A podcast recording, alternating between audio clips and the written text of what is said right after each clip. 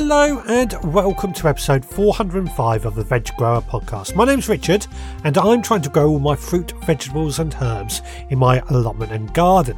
Now, coming up today, I'm going to be talking about a few preserving techniques that we can use pretty easily in order to try and make our homegrown goods last that little bit longer.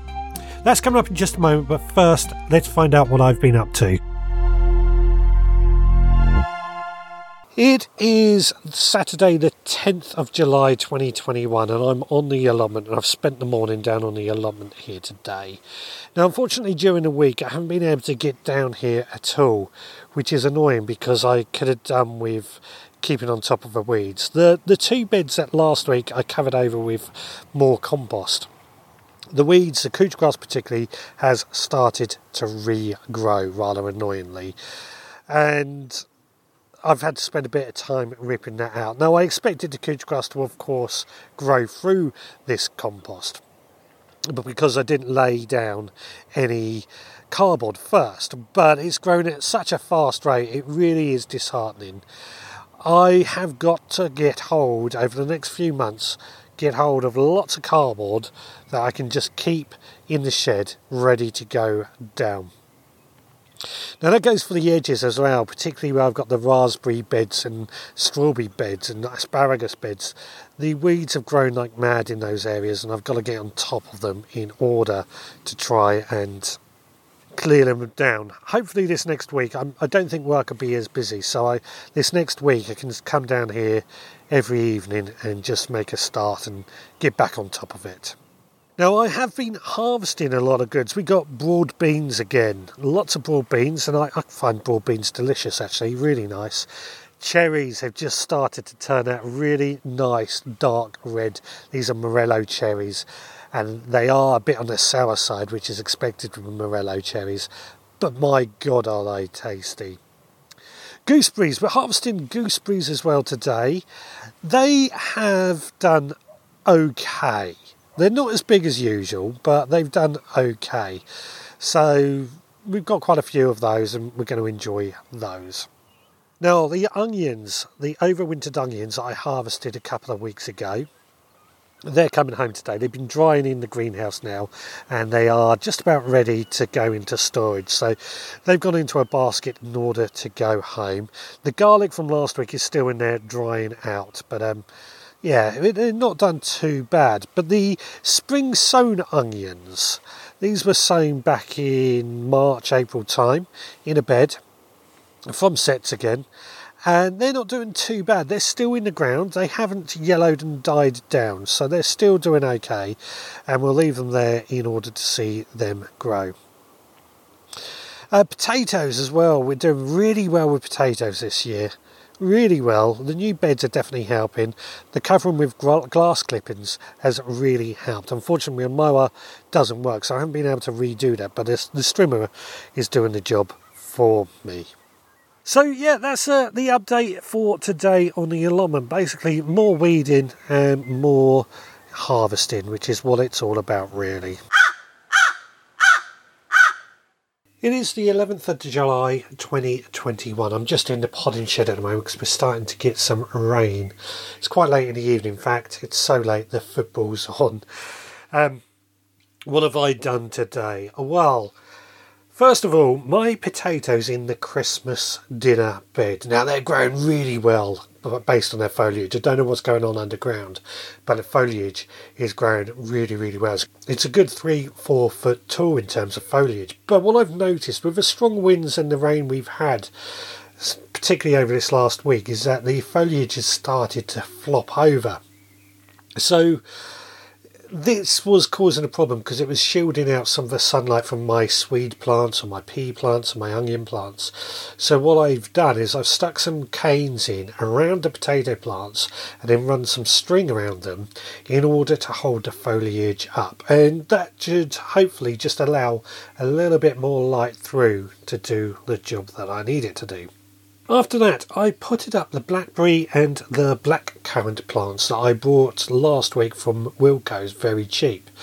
They um, they seem to be recovering nicely, although they're not looking, still not looking brilliant. But I figured we'll get them into a bigger pot that can only help them, give them a good bit of new neat nutrients. So all the nutrients that are found within the compost itself should start feeding them and help them get look a bit better and start growing.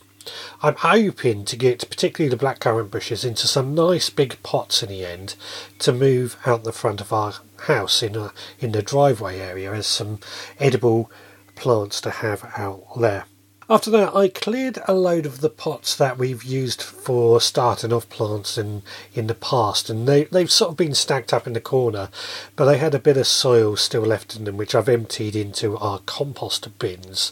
That, you know, there's no real use of the compost anymore. I would I would like to think all the nutrients and everything have been washed away, but thrown into the compost bin we'll still just add some humus onto the compost itself and add a bit of um, a bit of texture to it, which should do the compost some good when we uh, come to empty it. It basically means that they won't be wasted. After that, I had a bit of a tidy up in this shed, and this involved stacking pots and trays up nicely, like I I should do more often. It's been a um, what I found interesting, I set this shed up, as you know, over the winter, and it's been real success. It's been a nice place to work. I've been able to really focus on what I want to do, and I've had a, a nice little area to work in. But I've been working in here less and less because of uh, the better weather we have outside. I can stand outside and pop plants up and, and what have you. And what I found is because I was spending less time in here, it was getting messier and messier. And I just wanted to tidy everything up and get it back to where I felt that things needed tidying. This involved rearranging on the back wall my pin boards where I have little hooks and everything that I have all my garden tools attached to. They needed a bit of a rearrange, just working out how I can fit everything in, whether I needed everything, but also making it so I can easier access everything, which I've done. I've got the spades and the forks closer to the door so I can just grab those and go. Um, everything else, it's just moving its way in, but uh, yeah, it, it seems to work a lot easier. And I do like these pegboards. They have worked really well for keeping my tools organised and easy to access. I've always been the type I like to see my tools, and every tool has a place for it to live. It's definitely been a real good bonus. So that's what I've been up to today. Busy day again here on the home plot, and it's uh, it's starting to really feel like it's coming alive and taking shape. Now, tomorrow after work, I'm going to go down the allotment and do a bit more down there. So let's find out what I've got up to.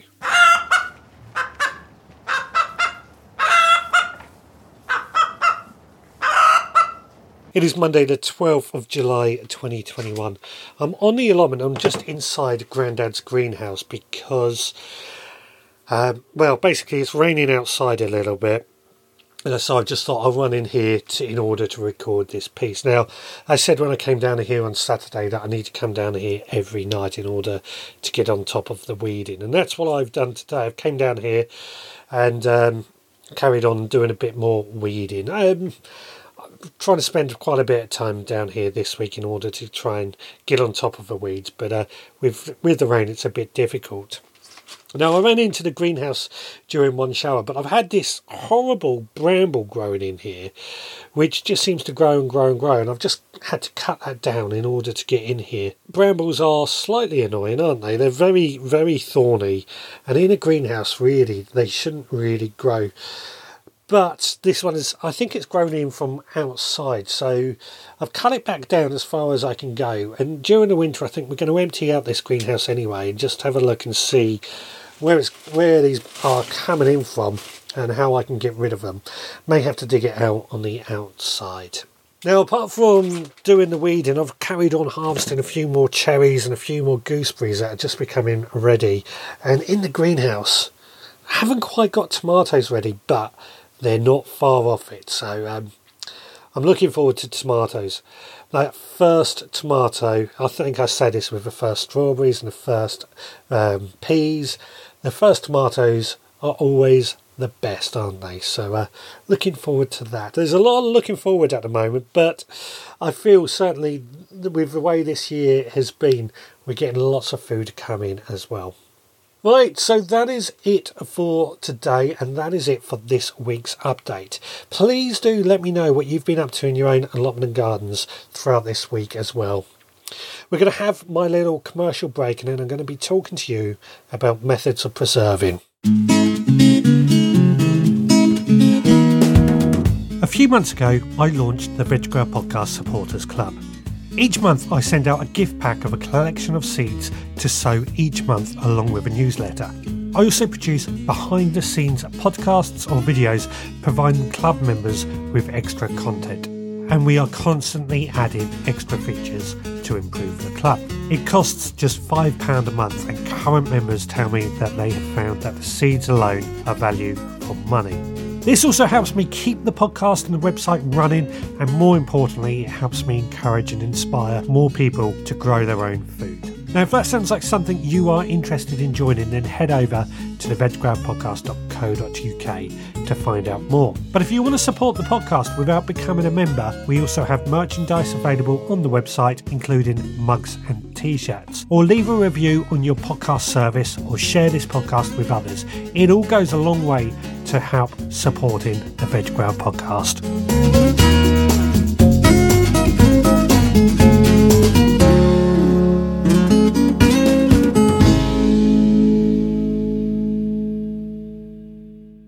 This week, I would like to talk to you about preserving our homegrown produce.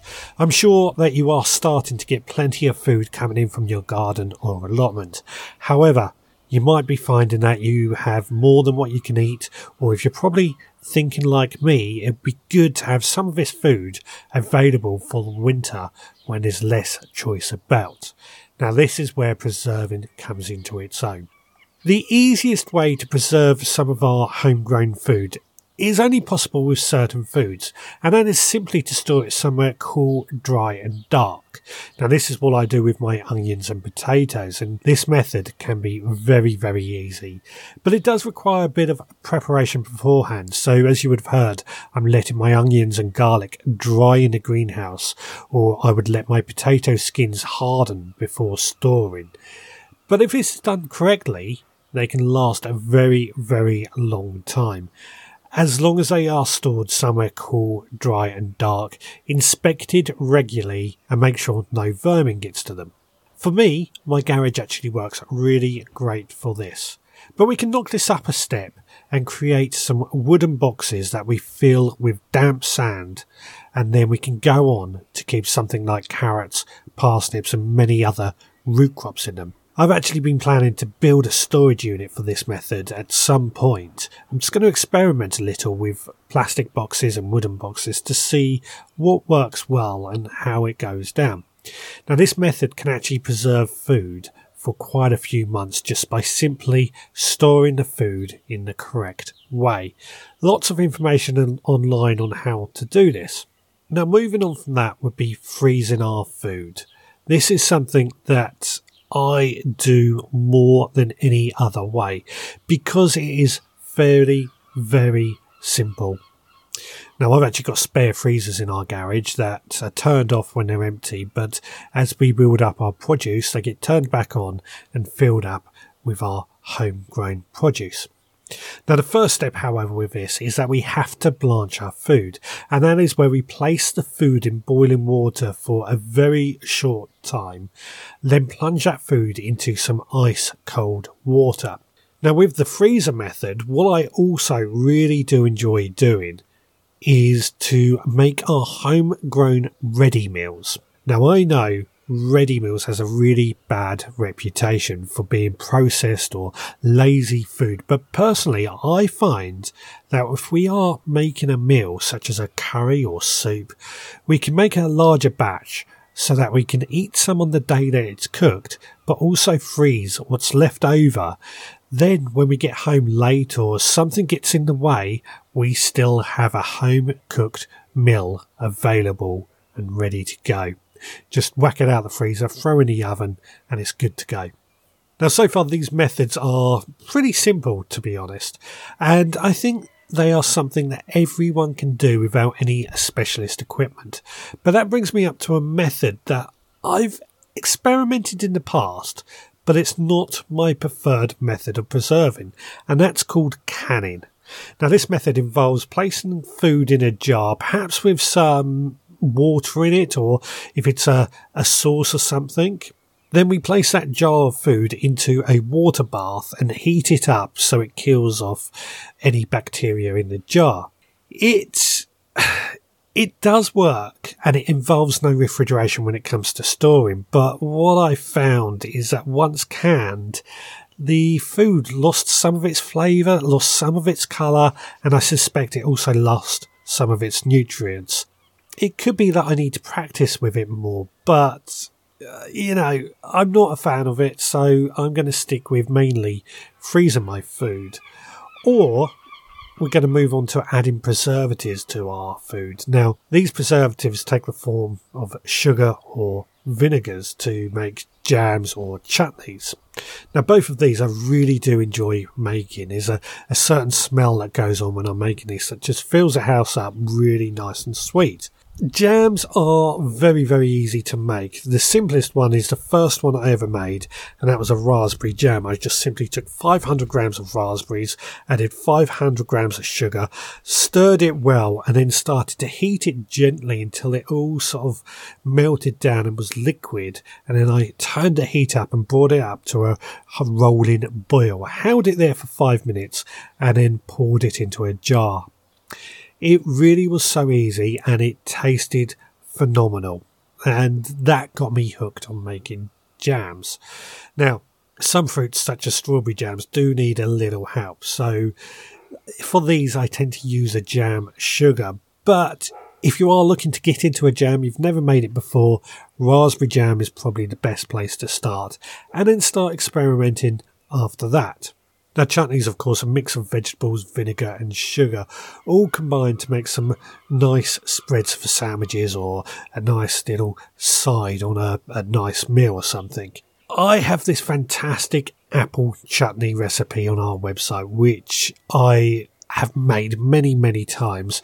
It is absolutely delicious, but it does take eight hours to make when it comes to making chutneys and jams, what you've got to make sure you do is have clean jars, and that involves cleaning and sterilizing them. So I always clean our jars and put them away once we've finished using them. And then when I'm going to use them again, I'll run them through the dishwasher to make sure they are clean. And then I'll rinse them out in hot water again and then place them in an oven on a low heat just to sterilize them completely. And we've never got ill through doing this, so it does work. But just remember to keep everything clean. And this goes on with any method of preserving. Make sure everything is cleaned. Another great thing that I like to do with these jams and chutneys actually is that I'll give them away as presents for Christmas and they are always really well received and people always seem to really like them.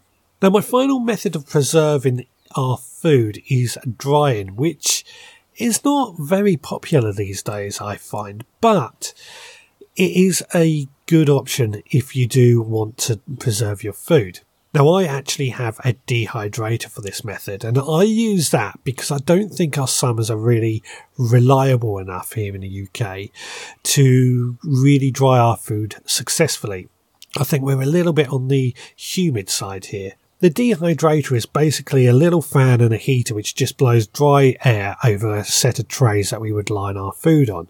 And let's say tomatoes are probably the easiest one to do. Just thinly sliced tomatoes, lay them on the tray, let them dehydrate, and then you've got our own sun dried tomatoes. So not technically sun dried, but you know what I mean. They've got that sun dried tomatoes.